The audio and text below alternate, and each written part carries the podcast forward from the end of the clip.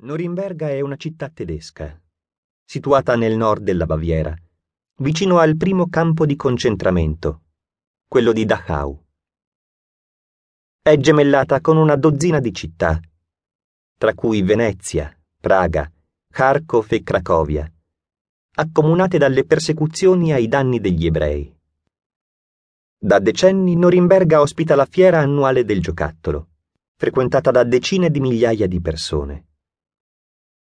Nel corso della fiera vengono sempre presentati nuovi modellini di soldatini, mezzi corazzati e aerei ispirati alle forze armate naziste. Non si tratta di una provocazione. I soggetti tedeschi sono tra i più richiesti dai modellisti di tutto il mondo. È come se si volesse esorcizzare l'orrore della seconda guerra mondiale, riducendone i protagonisti a fedeli, inoffensive riproduzioni in scala ridotta. Dal 1995 Norimberga è gemellata anche con la città israeliana di Hadera. Eppure, negli anni 30, Norimberga, la città del pittore Albrecht Dürer e del filosofo Ludwig Feuerbach, è stata uno dei simboli più potenti del nazionalsocialismo. Se il Partito tedesco dei lavoratori, in seguito ribattezzato Partito Nazionalsocialista dei lavoratori, NSDAP, Nacque nel 1919 a Monaco di Baviera. Norimberga assunse il nome di città dei congressi del partito, a causa dei raduni ivi tenuti. Prima saltuariamente, poi con una cadenza annuale a partire dal 1933. Fu scelta per la sua posizione centrale e facilmente raggiungibile, per la presenza di amministratori locali simpatizzanti o almeno accondiscendenti per gli ampi spazi a disposizione, che avrebbero ospitato nel corso degli anni un numero sempre maggiore di aderenti, passando dalle poche migliaia di nazisti alla fine degli anni venti alle centinaia di migliaia prima dello scoppio della guerra. Quando Hitler conquistò il potere, l'area a sud-est della città, nei pressi di un lago, venne consacrata ai raduni con scenografie maestose progettate dall'architetto Albert Speer a fini propagandistici.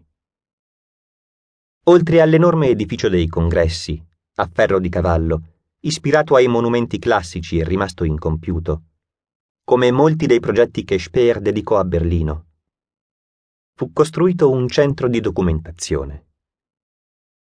Lungo i due chilometri della Grosse Strasse, fiancheggiata per l'occasione da bandiere, i soldati marciavano per poi effettuare parate nel Campo di Marzo, nome ispirato al Campo Marzio della Roma antica e alla ricorrenza del ripristino, nel marzo 1935, della leva obbligatoria. Sulla spianata dello Zeppelin, ampia 24 ettari, decine di migliaia di soldati aspettavano in piedi, per ore, che Hitler percorresse a piedi la strada che lo portava alla tribuna e parlasse loro scalinate in pietra, torrette, un maestoso colonnato, una tribuna ispirata all'antico altare di Pergamo, con il podio dal quale Hitler e le altre personalità pronunciavano i loro discorsi. Costituivano gli elementi principali della simbologia del Reich, immortalata dalle foto d'epoca e dai film che la regista tedesca Leni Riefenstahl realizzò dal 1933 al 1935. Imponenza, disciplina, rigorosa precisione, spettacoli di luce erano gli elementi scelti per esaltare la grandezza della Germania, del partito e soprattutto del suo capo. Proprio Hitler, avvolto dalla propaganda in un alone mistico, era presentato come il salvatore del popolo tedesco, dal quale riceveva solenni giuramenti di fedeltà. I primi raduni duravano solo pochi giorni nel 1933, salito al potere, Hitler decise che si sarebbero svolti ogni anno, sempre durante la prima metà di settembre. Sarebbero durati una settimana e ognuno di essi sarebbe stato dedicato a un evento importante. Dal 1 al 3 settembre 1933 ebbe luogo il raduno della vittoria. Per celebrare la nomina di Hitler a cancelliere, la distruzione